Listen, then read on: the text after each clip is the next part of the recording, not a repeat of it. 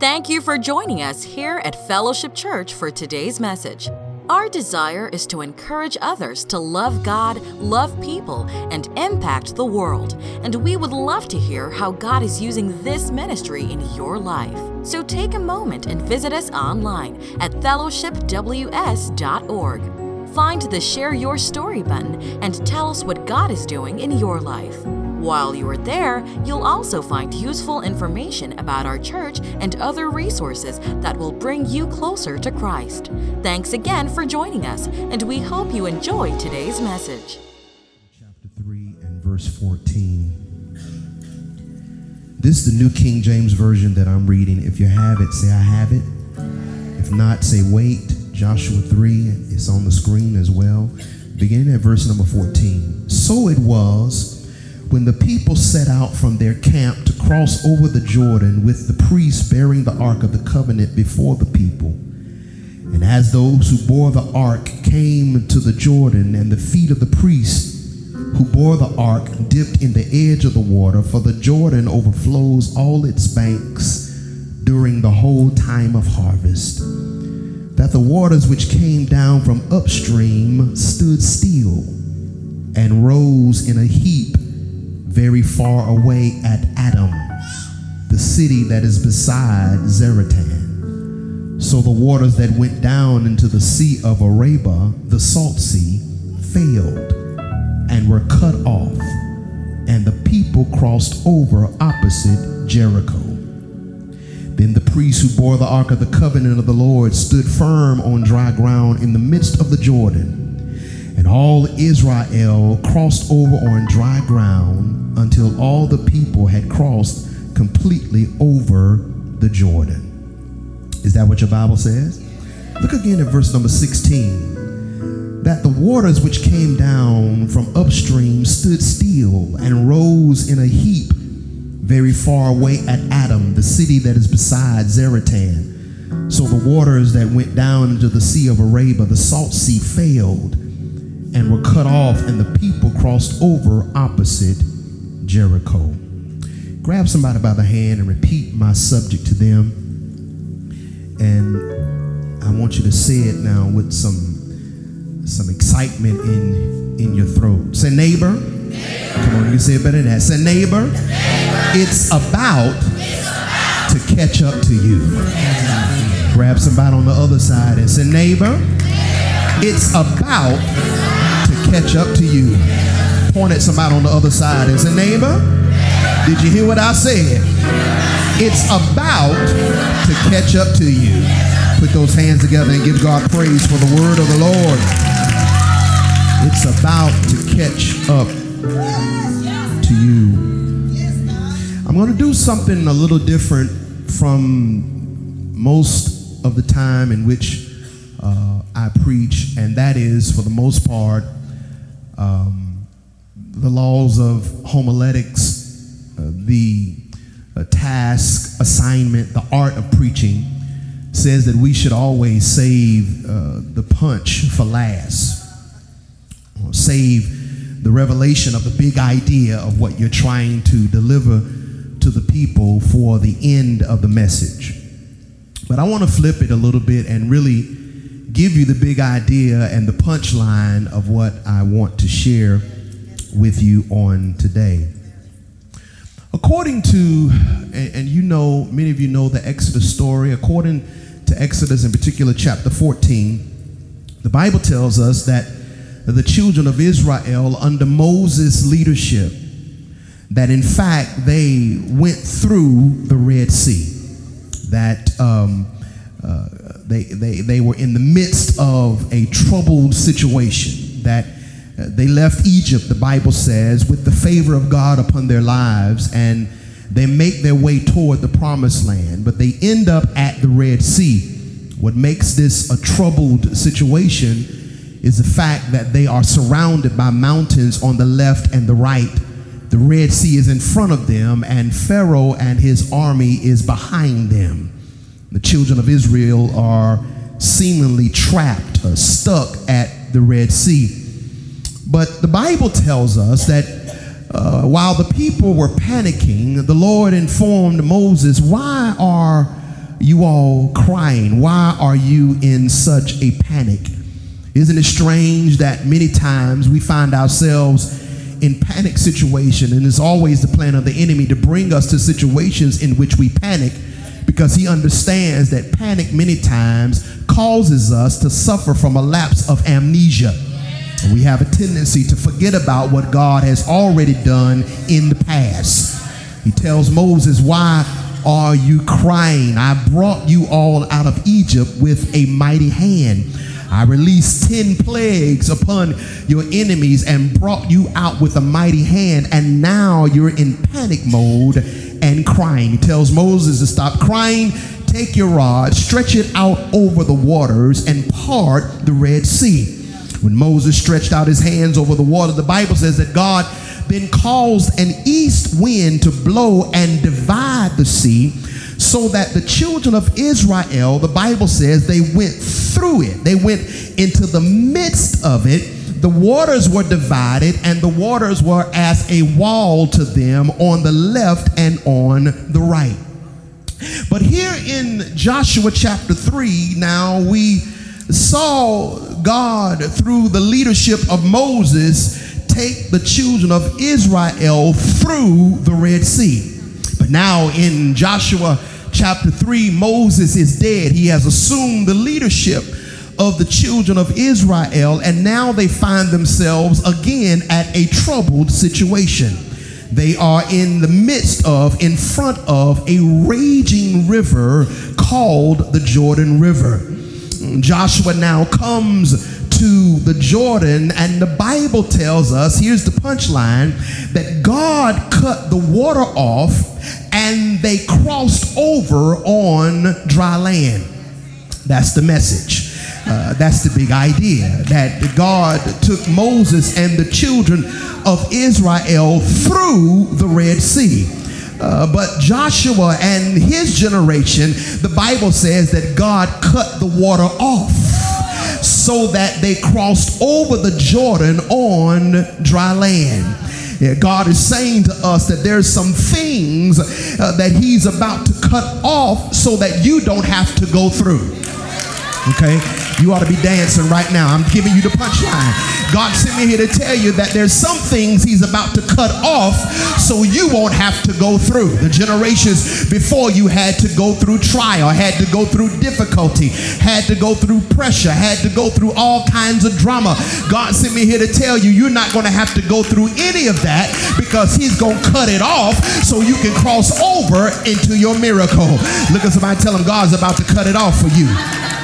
Yeah, your, your forefathers went through it and God preserved them while they went through it. But you are a part of the generation that's not going to have to go through it because God is going to cut it off. Uh, you ought to put your hands together right there if you believe God. Come on. You ought to be selling. I just gave you the punchline. I have given you the whole message that God sent me here to tell you that He's about to cut some things off. Some things you didn't figure out how in the world you was going to get out of it. God said, You ain't got to go through this. I'm about to cut it off so you can cross over into your miracle. Somebody ought to be praising God right there. Couple of, couple of points, couple of points of interest, and I, I want you to keep your Bibles open and, and just, just let's walk through this text here uh, just a moment, and we're going to get out of here together uh, in Joshua chapter 3. Just a few points of interest. Notice now in, in Joshua chapter 3, I want to call your attention to verse number 3. The Bible says, And they commanded the people, saying, When you see the ark of the covenant of the Lord your God, and the priests and the Levites, what does it say? Bearing it, then you shall set out from your place and go after it. The Bible teaches us and lets us know now that the children of Israel have been camped before the Jordan River.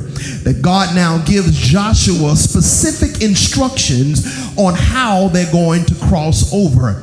He tells him now to tell the priest to pick up the ark of the covenant and to stand in the midst of the Jordan until all the people cross over.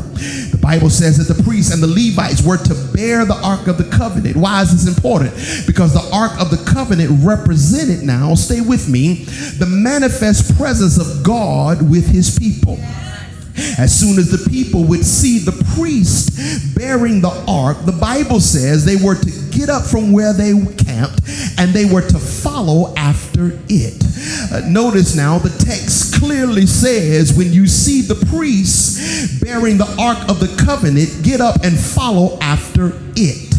Uh, it does not say follow the priest. It says follow after it. What is it? The it is the ark of the covenant that the priests are bearing upon their shoulders. God says, when you see the man of God bearing the ark of the covenant, get up from where you are and follow after it. He never tells them to follow the priest. Part of the problem that we're having in the body of Christ is we have too many people that are connected more to personalities of the preacher as opposed to being connected to the personality of Christ.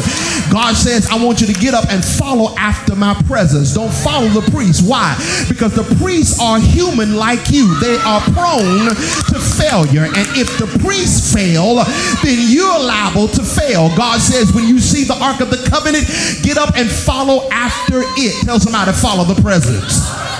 Yeah, the ark, the ark of the covenant now is very powerful. I wish I really had time uh, to deal with it, but the ark of the covenant is in fact the symbolic representation of God with his people. Uh, the Bible tells us now that God gives Moses specific instructions on how to build the ark of the covenant. He says, "I want you to make it out of acacia wood, and then I want you to completely cover it with gold.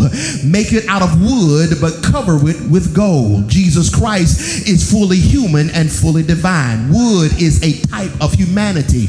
The psalmist says that even the trees of the field will clap their hands.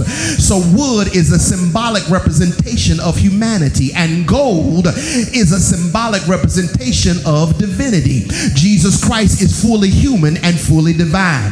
The Ark of the Covenant is a symbolic representation of the presence of God with his people. It is then covered with a complete gold, full gold lid with two cherubim that sit on top that form a mercy seat.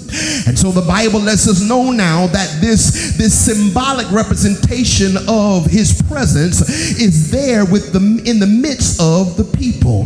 They were to follow after it, follow the ark of the covenant, follow the presence of the Lord. Every day, my brothers and sisters, should consist of some personal, private, devotional time with the Lord that consists of some following the ark, following the presence time in which you seek to renew even the more and become even the more acquainted with the presence of God. God says, when you see the Ark of the Covenant that symbolizes my presence, I want you to get up and follow after it. Tell somebody again, you got to follow the presence. Yeah. The children of Israel understood the ark to be God with them and represented the presence of God. They knew the ark as the place where God rested upon the mercy seat, which I told you earlier was the pure gold lid that covered on top of the ark of the covenant. They also knew that the ark of God before them went before them whenever they faced their enemies. They understood that it was in fact not Moses, not even Joshua, but the presence of God that fought on their behalf against their enemies. That's why Moses declared in Numbers chapter 10 and verse 35 that whenever the ark of the covenant set out, Moses declared, Let God arise and your enemies be scattered. In other words, all the surrounding heathen nations around the children of Israel were afraid of them, not because of their military skills, because remember, they really didn't know how to fight.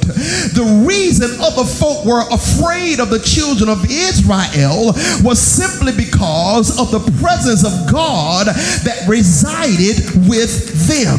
You see, the not afraid of how much scripture you can quote. The enemy is not afraid of how big your Bible is. The enemy, the enemy doesn't con- concern himself with where your name is on the roll at which church. But what he's afraid of is whenever the presence of the Lord resides upon your life. Tell somebody beside you, it's all about the presence. Yeah, the Bible lets us know that it is, in fact, the presence of God now that many times we need to understand as the weapon that God has given us to use against the enemy. Again, Moses said, Let God arise and his enemies be scattered. The enemy has always been and will ever, forever be after your manner of worship. Because every time the presence of God shows up in your life, the plans that the enemy has for you has to flee. Uh, God, he tried to get you by using some of the hard life challenges that came your way. But what he didn't understand was that worship was your weapon. Yeah, notice I didn't say praise, I said worship was and is your weapon. Not praise, because all you need to praise God is breath. Uh, but when you are a bona fide worshiper, you don't allow where you are and what you're going through to affect your ability to lift your hands and open up your mouth and give God the praise and the worship that's due unto him. Y'all not talking to me, but you can tell the difference between a praiser and a worshiper. A praiser will stay home when they got a headache. A praiser will sit up in church looking all dry and ashy. A praiser will come to church and have an attitude of other people around them as if they were the ones that woke you up this morning. But when you are a worshiper, you understand that they that worship, worship him in spirit and in truth. And you can give a flying flip about who's around you because you didn't show up for them, you showed up for him. Slap somebody high five, tell them I love you, but I ain't here for you. I said, slap somebody high five, tell them I love you, but I'm not here for you. I ain't never seen the light since I've been born of so many church people who are moved by other people. Baby, you have lost the essence of what it means to be a worshiper. Because when you are a worshiper, you'll come up in this church by yourself and open up your mouth and lift your hands and tell God, thank you. A worshiper don't need a crowd. All they need is an audience of one. Because you're the one that woke me up. You're the one that covered me. You're the one that protected me. You're the one that made a way out of no way. Tell somebody, I'm a worshiper. Worship. Worship entails. I feel like preaching a little bit. Yeah, worship, worship, worship entails a relationship with God. Uh, the praise team don't have to sing 20 songs to get me into the presence. Uh, as a worshiper, when I showed up, I brought some fire with me. Y'all ain't saying nothing to me. You don't need a worship team to sing 50 songs. When you are a worshiper, you know that presence of the Lord is already on the inside of you. Shake somebody's hand, tell them when I showed up, I brought some fire with me. I brought some presents with me. Worship, worship, worship entails a relationship with God. Worshippers don't need the conditions around them to be perfect before they open up their mouths and give God the praise and the worship that's due unto Him. Yeah, some of y'all sitting there looking at me funny. You know why? Because your mind is on your power bill and how you gonna pay this bill and how you gonna eat this week and how you gonna get some gas money. But when you are a worshiper, you the least of your worries is how your needs are going to be met because you know when God's presence is in your life, He'll supply every one of your needs according to His riches in glory. Shake somebody and tell them, I'm a worshiper. I don't need I don't need perfect conditions to bless him. Do I got anybody in the house that can testify to that? I don't need perfect don't go there yet. I don't need perfect conditions to give God praise. Some of y'all worship God and didn't have a dime. Some of y'all opened up your mouth when the repo man was taking your car and said, The Lord giveth and the Lord taketh away. Blessed be the name of the Lord. Some of y'all were like Job. You said, Though he slay me, yet will I Tell somebody again, I'm a worshiper. The Ark of the Covenant was the presence of God with his people. Be seated. Look at look at look at verse number four. I'm just I'm just I'm just doing a verse exposition of the text.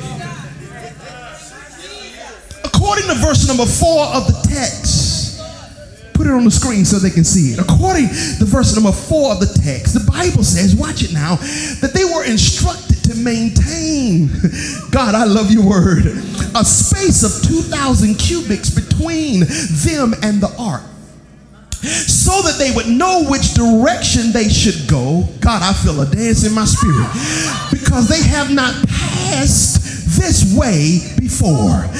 Lord, help me, God. Look at somebody, tell them, give me some room, give me some room. Yeah. Uh, God says, I, I need you to maintain a little space between you and the ark of the covenant because where I'm about to take you, you have never been before. God, I love your word.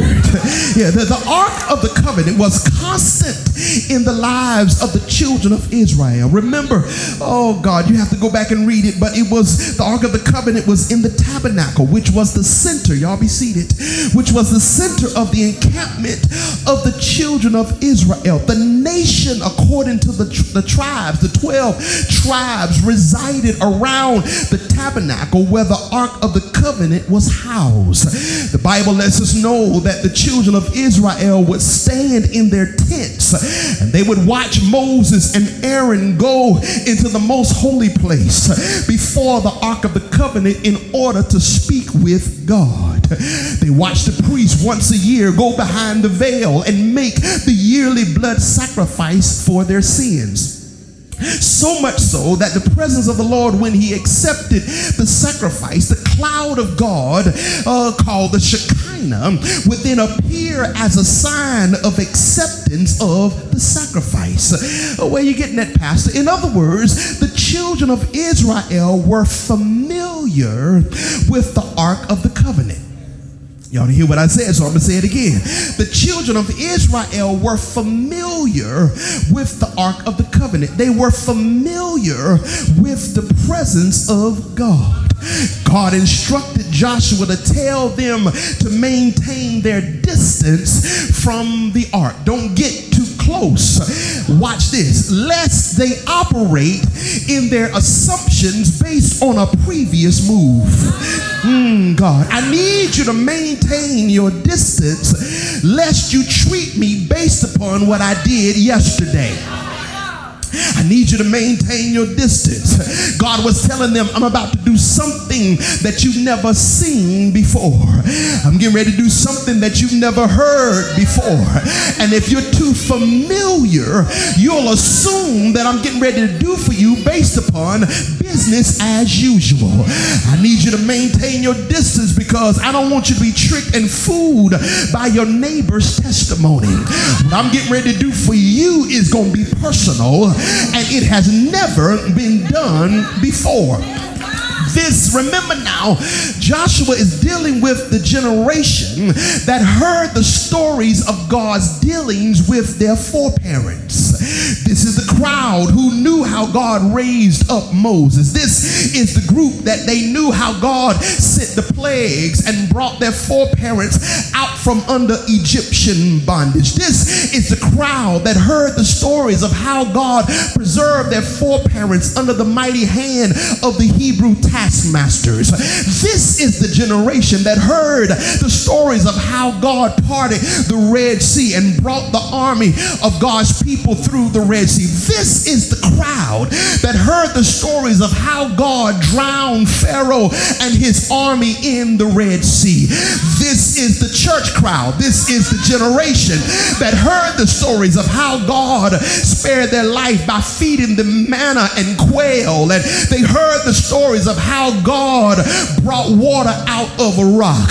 But watch this. I need you to maintain space because I don't want you to assume that you know me based upon what I did for the previous generation. In other words, grab somebody's hand and look them in the face and say, neighbor, in other words, this is not your father's Oldsmobile. Uh, God's about to do something different. God is about to shift some things in your life.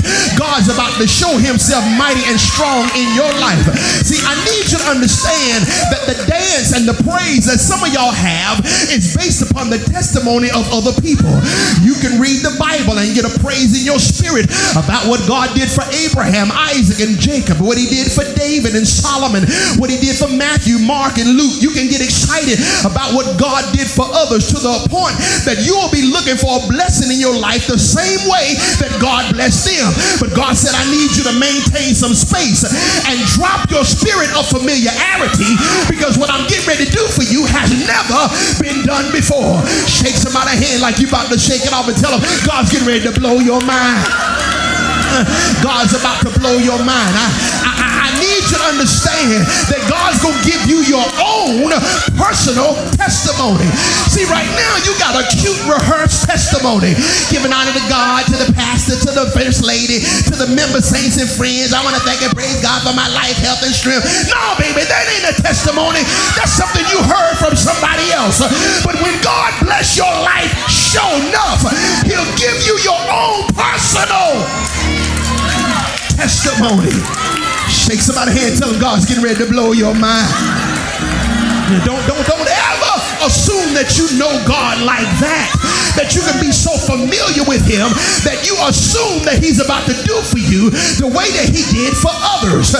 Shake somebody, tell them I'm gonna have my own personal testimony. I need you to understand now. Watch this. I need you to hear this in my in the spirit. The twin brother of familiarity is predictability. I'm gonna say it again. The twin brother of familiarity is predictability. Whenever you adopt a familiar spirit, you then assume you can make predictions on what God is getting ready to do. But I hear it in my spirit. I haven't seen, ear haven't heard, it hasn't even entered into the heart of man the things that God's about to do in your life. Now are we the children of God, but it does not yet appear what we shall be. Oh, God, tell somebody I'm not a finished project yet. God's not through with me yet. And what he's getting ready to do with me, I don't know what he's about to do, but what I do know is that he's about to do something. I feel it in my spirit. Clap your hands and give God praise. God, God was saying to them, God, hold up, organ man, hold up. God was saying to them, stand back, uh, stand back. Don't, don't, don't get too close. Don't be so familiar. Uh, keep your distance. Don't get so common with me. Don't think you can predict, predict what I'm getting ready to do in your life. Hurt somebody and say, stand back, stand back. Stand back. Why, Pastor? I need you to stand back. This is what I need you to do. I need you to stand back. I need you to be ready because anything can happen. Oh, God, y'all should have hollered right there. Slap somebody and say, anything, anything, anything can happen. That's why Joshua told them in verse number five sanctify yourselves, for tomorrow the Lord would do wonders among you. I need you to sanctify yourself. I need you to get yourself together. I need you to be ready. I don't know who I'm preaching to, but slap somebody and tell them you got to sanctify yourself. That means you need to consecrate your life. Everything that's around you and connected to you that's not holy and coming from the Lord, you need to get out of your life and get yourself ready because anything can happen. Y'all ain't saying nothing to me, and I ain't trying to make nobody upset, but you got to clean everything out of your house that's not consecrated unto God and sanctify your life. Y'all not saying nothing right there. Y'all was helping me a minute ago, but y'all done got quiet. Baby, if he ain't put a ring on it, you can't give him no more ding. You got to put him out and sanctify.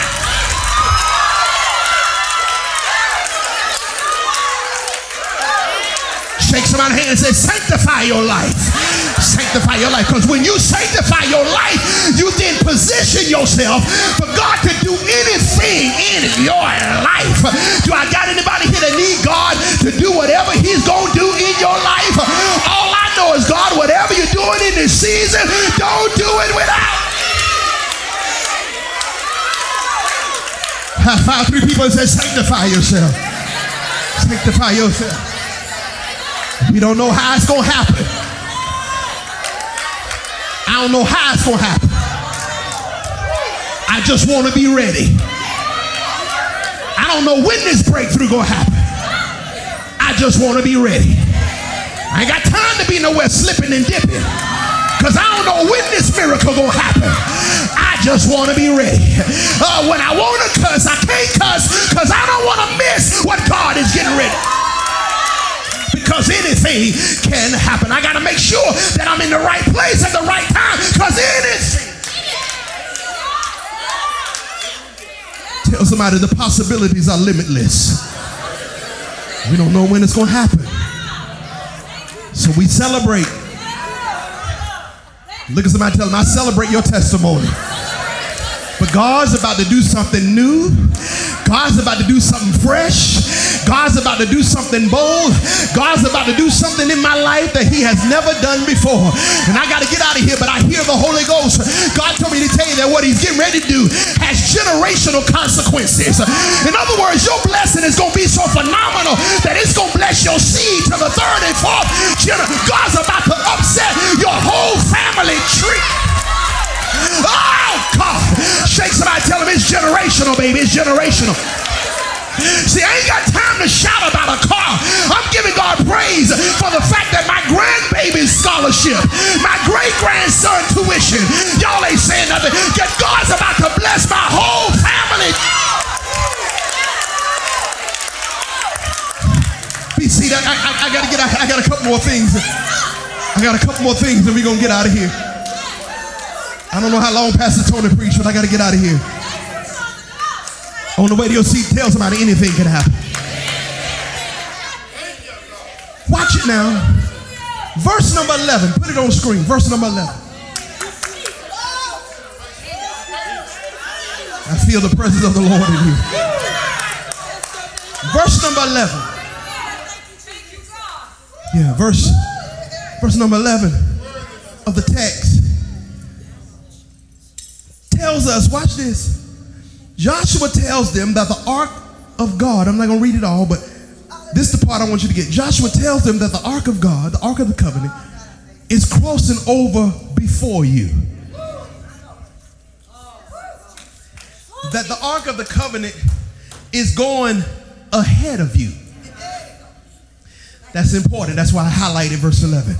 That, that, that, the presence of the Lord God, I thank you, is going before you, ahead of you.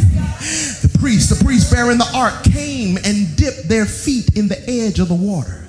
And the Bible says now that when they dipped their feet in the edge of the water, that God went to work. Tell somebody you're gonna see it in a minute. In other words, in other words, when the priest, the priest came to the uh, came to the Jordan and the Bible says that as soon as their feet hit the edge of the water, that God went to work.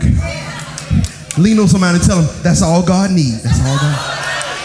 That that that as soon as soon as their feet hit the edge of the water, that God went to work.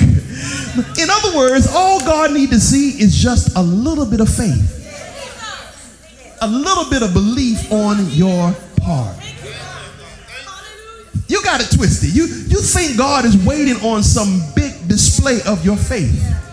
But the minute you show God a little resolve in your faith, the minute you show God you trust Him just a little bit, God is going to work on your behalf. Now I, I got to travel over to the to the New Testament to make this point plain because remember now when Jesus rebuked the disciples and whenever he rebuked others many times watch this uh, he rebuked them and others for having little faith now, when he did that, it was only because of unbelief and doubt that they allowed in. In other words, God wasn't correcting them because they had little faith. He was correcting them because even with a little bit of faith, they allowed doubt and disbelief come in.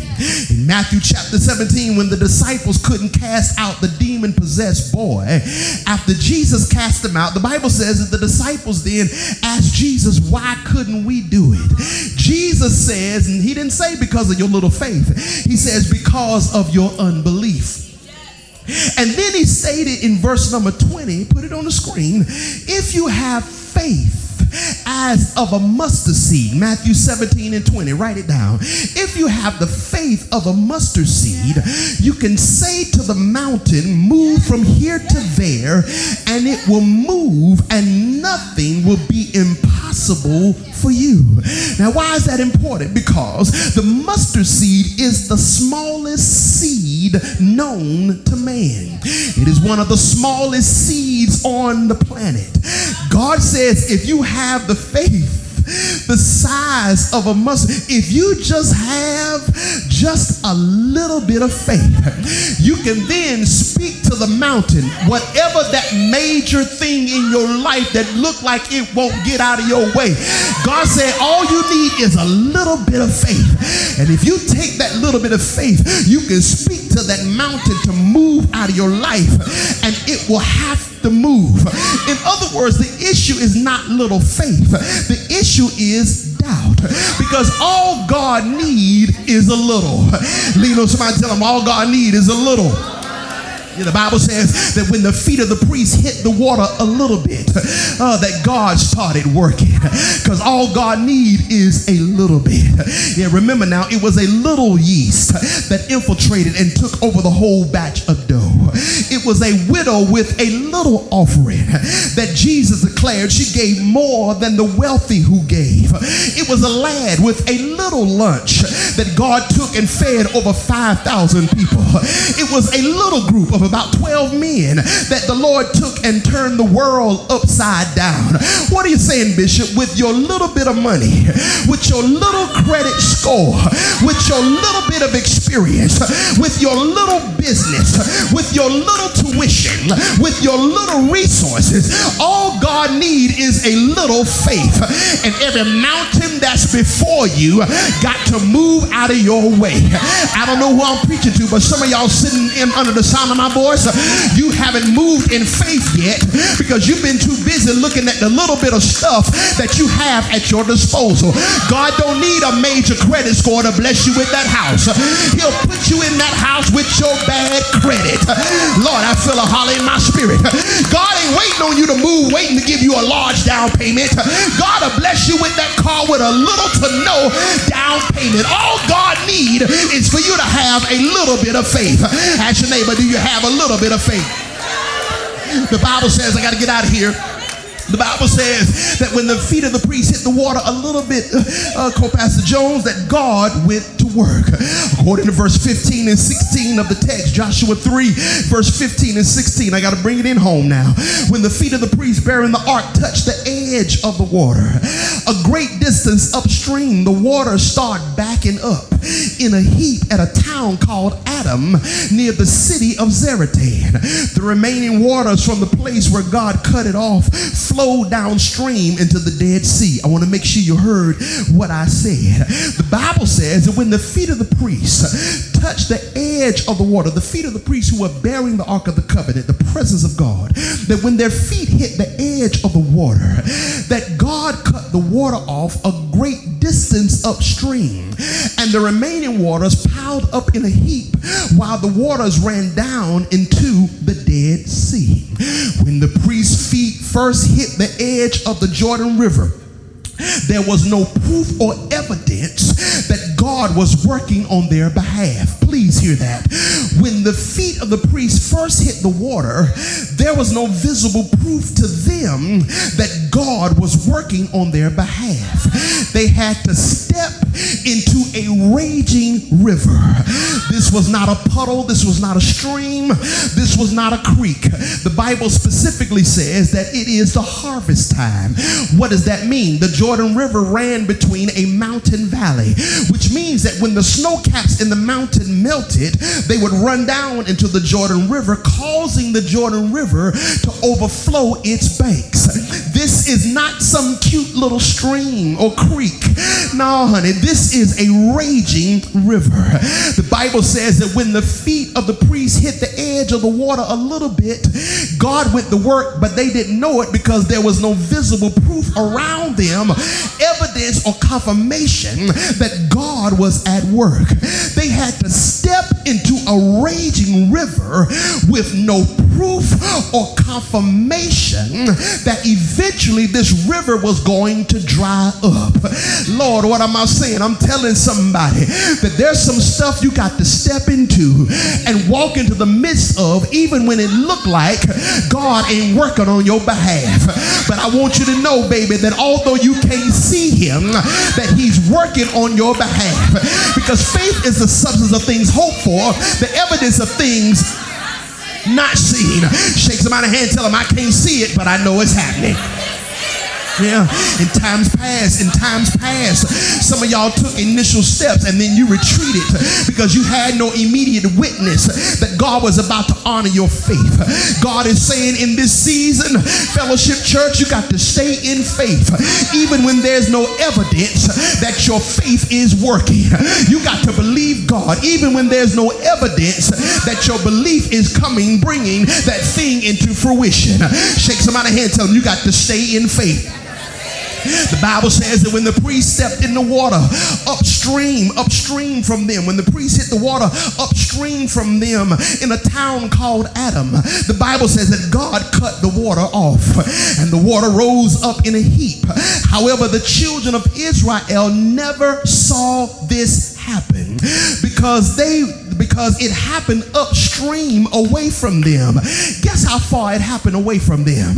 Approximately 18 miles. Lord, help me get out of here. What year is this? 2000 and yeah, 18 miles upstream. They couldn't see 18 miles upstream. But when the priest's feet hit the water upstream 18 miles, God cut the water off. They had to trust God until what he had already done caught up with them.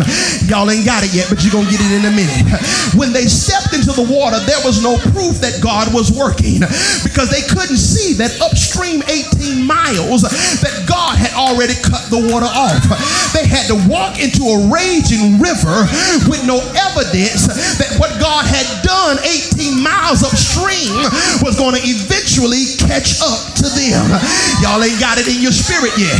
But the Bible says again that when the priest hit the water, that God went upstream 18 miles and cut the water off. But there was no evidence that it had already been cut off. They had to walk in a raging river with no proof that God had already done it. And they had to believe that what God had done 18 miles was eventually going to catch up to them. I come to tell somebody that your manner of faith is not in vain. The seed that you sowed, the steps of faith that you took in 2005, God sent me all the way from Charlotte, North Carolina to tell you it's about to catch up to you. I came to tell somebody that the steps of faith you made in 1995 and they laughed at you and said, Baby, it ain't gonna happen. I came to tell you that God sent me here to tell you it's about to catch up to you. Uh, you had to walk by faith and not by sight, but everything that God did in your life, He has already done it.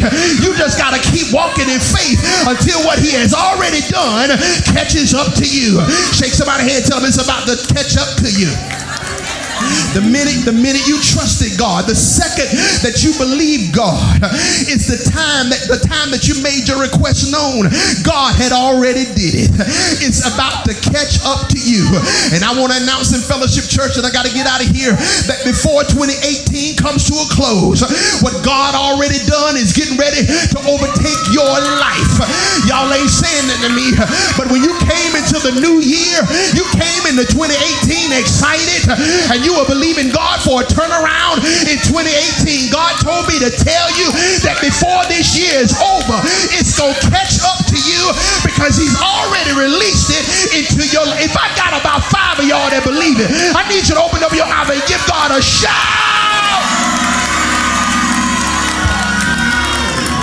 The Bible says, I gotta get out of here. The Bible says, and I'm closing with this one, last one. Verse 17, the Bible says in verse 17 that the priest bearing the ark stood in the midst of the Jordan on dry ground, and all the people crossed over on dry ground until all the people had crossed completely over the Jordan. Let me read that again. Verse 17 says that the priest bearing the ark stood in the midst of the Jordan on dry ground, and all the people crossed over on dry ground until all the people had crossed completely over the Jordan. Now, oh God, I got to get out of here, but I, I, thought it was strange that the text says that the priest bearing the ark stood in the midst of the Jordan until all the people had crossed completely over the Jordan. Now, now some of y'all know, but some of you don't know, I'm, I'm, I'm a professor. I have an earned a bachelor's, an earned uh, master's, and an earned doctorate degree. I teach at a seminary in Charlotte. And one of the things that I do as a professor is that I, I read and grade a lot of papers. Mm-hmm. And, and, and, I got some students uh, who, and I have to get on them many times in their papers about being too wordy. Because when I give them the syllabus, I'll have a page limit for their papers, or I'll have a word count so that when they're on their computers typing the paper, they will know how many words their paper contains. Sometimes, with their smart self, they have learned how to be wordy. In other words, they're using a lot of words to say the same stuff that they could have said in a more simpler term but they say it with more words to fill out the page requirement or the word count. Some of y'all can't look at me because you're guilty. I got some students in here. You could have said that in a more simple way, but you're trying, the, the professor said, I need a five page report. And so you're trying to, your best to get the five pages. So you find yourself saying things more complex when you could have said it in a more simple way. I said all that to say that's exactly what happened in verse 17 of the text. Look at it. Uh, because the writer seems to wordy in verse 17. Uh, but I checked multiple versions of verse 17 and they were all too wordy. I just saw it as a professor. They could have stated verse 17 in a more simple way. And the New King James Version, then the priest who bore the ark of the covenant of the Lord stood firm on dry ground in the midst of the Jordan, and all the Israel crossed over on dry ground until all the people had crossed completely over the Jordan. My God, that's too many words. Mm, this could have been said in a more simple way using less words. They could have said, and the priest bearing the ark stood in the midst of the Jordan until all the people crossed over on dry ground. Period. End of sentence. Uh, but no, no, no, no. Uh, he made it wordy. Then the priest who bearing the ark of the covenant of the Lord stood on the firm and dry ground in the midst of the Jordan, and all of Israel crossed over on dry ground until all the people had crossed completely over the Jordan. God said to me, son, it's wordy and overly wordy because I want to emphasize the fact that this was not a normal, run, mundane crossing over. Tell somebody this was a supernatural job. God, God said to me, it's overly wordy because I want to emphasize that this was not an ordinary crossing over. This was a complete crossing over. Yeah, I know it's easier to say until all the people had crossed over on dry ground. I know it's easy to say, but I intended them to write it like this until all the people crossed over on dry ground, until all the people had crossed completely over the Jordan, because it emphasizes the fact that they were not going to lose anything. Hmm.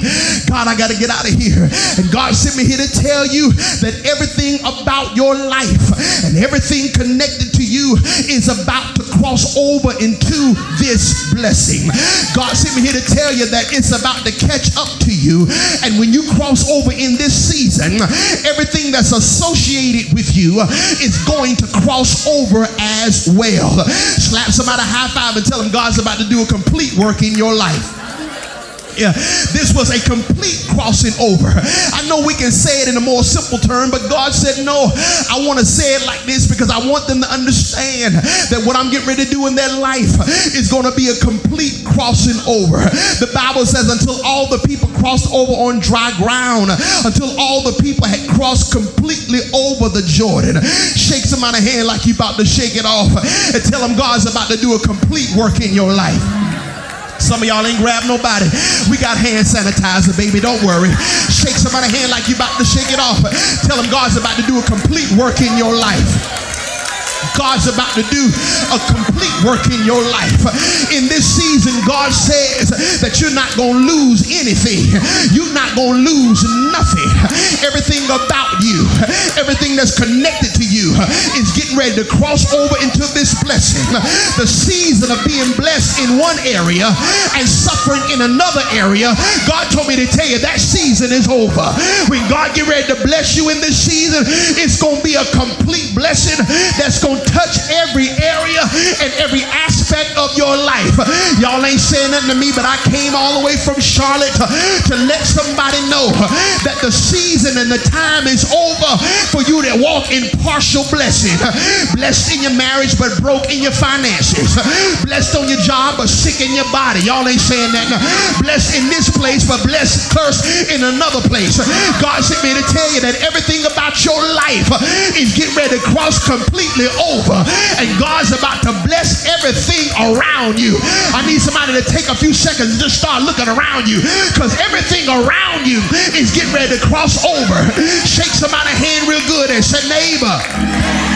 Say, neighbor, in this season, God told me to tell you, you ain't losing nothing. Lord, I need you to tell him like you believe it. You ain't losing nothing. Everything around you is coming through. Everything about you is coming out.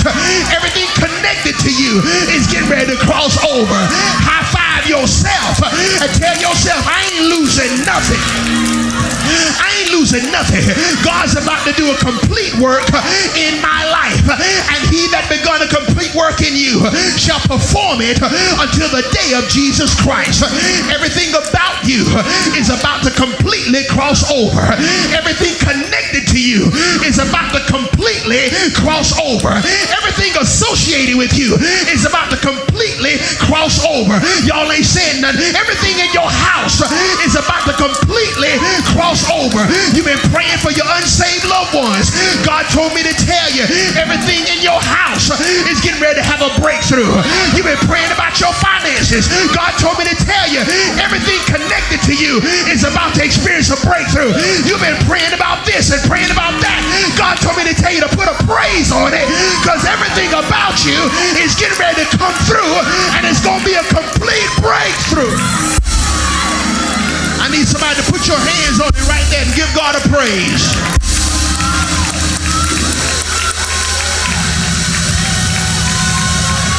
I gotta go, but grab somebody's hand and tell them, say, neighbor, it's gonna be a complete crossing over.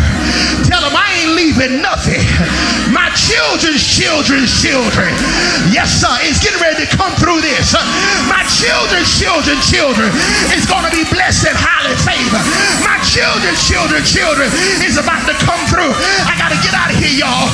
But every generational curse, every generational spirit, every demonic attack that happened in your past that try to disqualify you, God sent me here to tell you that you're about to completely cross over everything that the enemy has thrown your way. I need you to high five three people and tell them, get ready. Everything is coming through.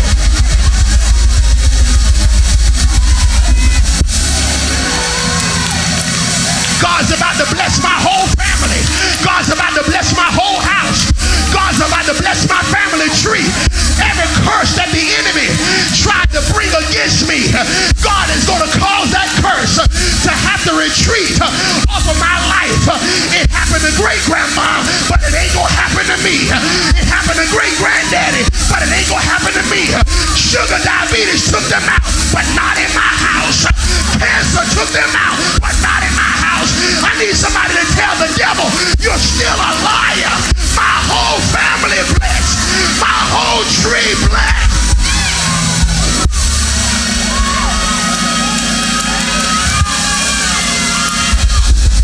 Tell three people everything around me, everything around me. I ain't losing nothing. I ain't losing nothing. I'm claiming everything. I'm claiming everything. What the locust and the cankerworm and the palmer worm ate up. I'm claiming everything back. Everything that the enemy stole. Everything I got tricked out of. Everything I got deceived with. I'm claiming it all back. And everything connected to me is about to cross over. I'm getting ready to go where no man has gone before. And the devil can't stop me. Somebody shout, thank you.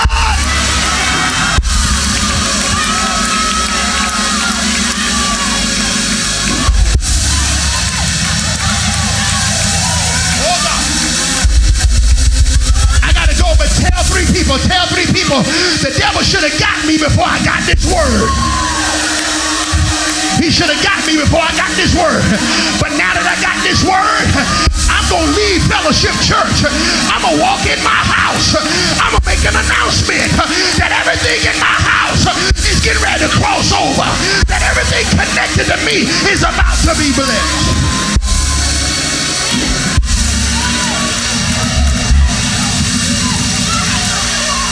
Oh, that's a good place to praise him. I said that's a good place to praise him. I said that's a good place to praise him.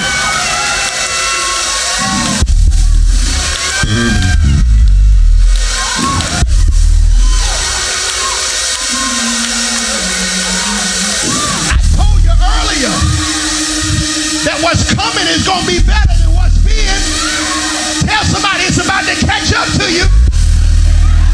Blessings about to hit your house. Miracles about to hit your life.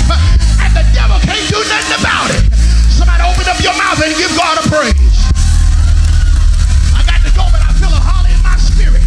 Somebody give God a praise right there. Come on, Fellowship Church. Open up your mouth. Give God a shout and a praise. Come on, you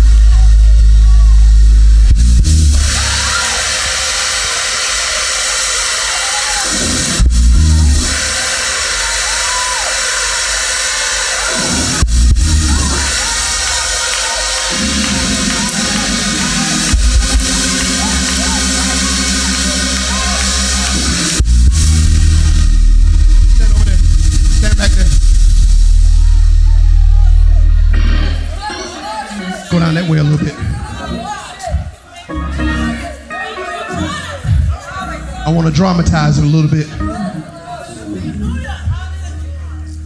Priest bearing the ark.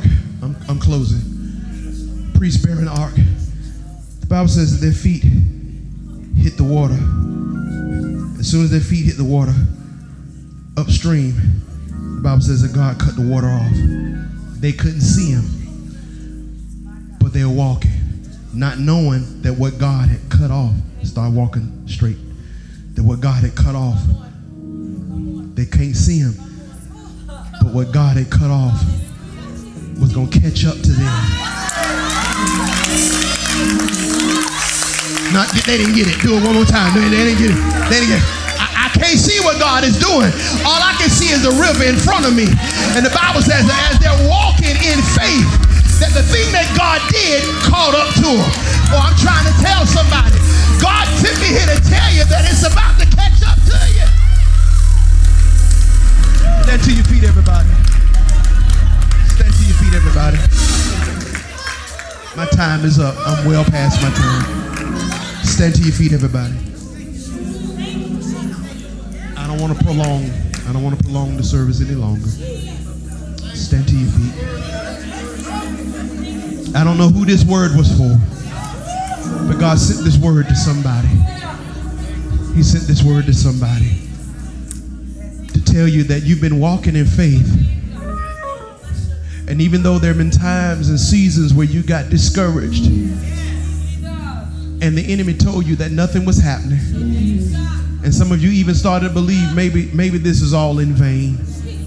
God sent me here to tell you very simply that the minute you stepped out in faith, He already started working on your behalf.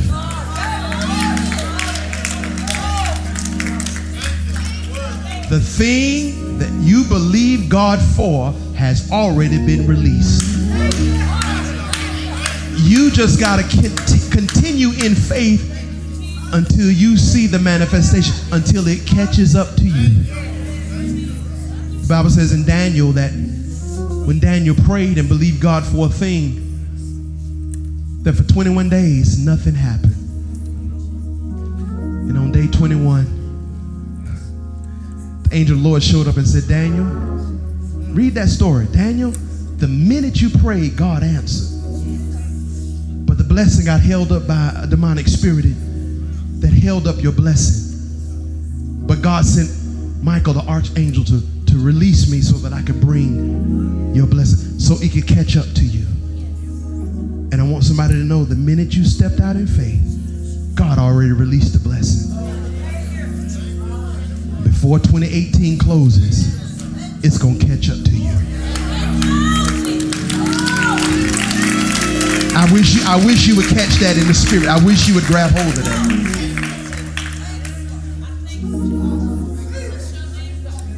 Get one person and grab them by both hands quickly. I want to pray.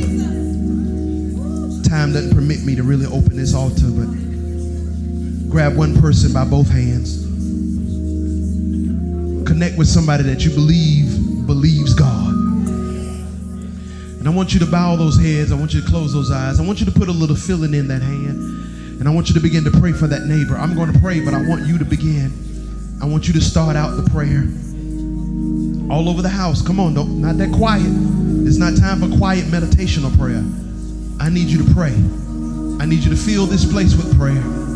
In the name of Jesus. Oh God. Come on, I need you to cry out unto God for the person that you're holding hands with. You're holding hands with somebody who got a little weary in their faith. You're holding hands with somebody that got a little weary in their belief.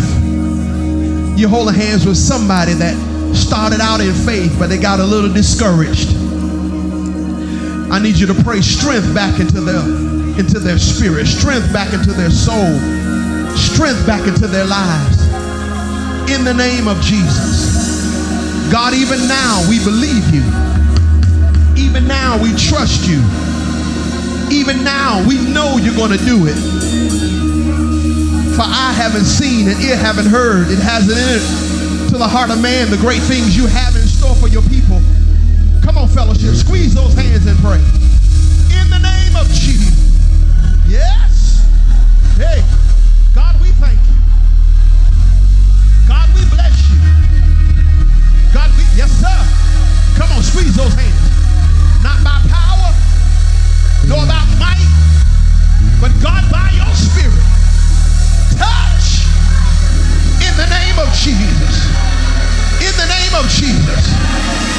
For my neighbor now. I intercede for them. God, as I squeeze their hands, I pray that you would cause their hands to war. I pray that you would strengthen their feet so that they will continue to walk by faith and not by sight. That my neighbor would trust you like they never trusted you before. In the name of Jesus. Oh God, we know it's the plan of the enemy to deceive, to divide, to destroy, and to conquer. But God, we thank you. You told us in your word, you come that we might have life life more abundantly. God, I squeeze life into my neighbor's hands. I squeeze a fresh anointing into my neighbor's life. Thank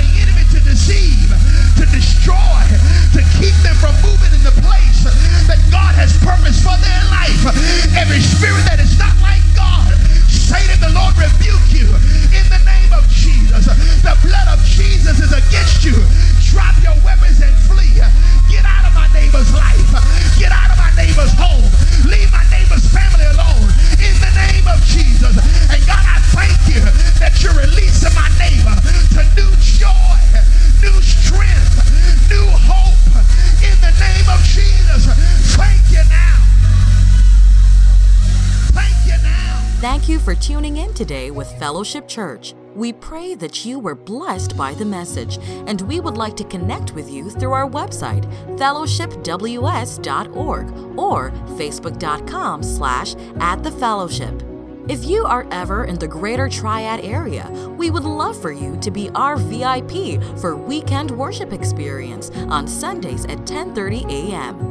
On behalf of Pastor Tony and the fellowship family, thank you again for joining us and remember to love God, love people, and impact the world.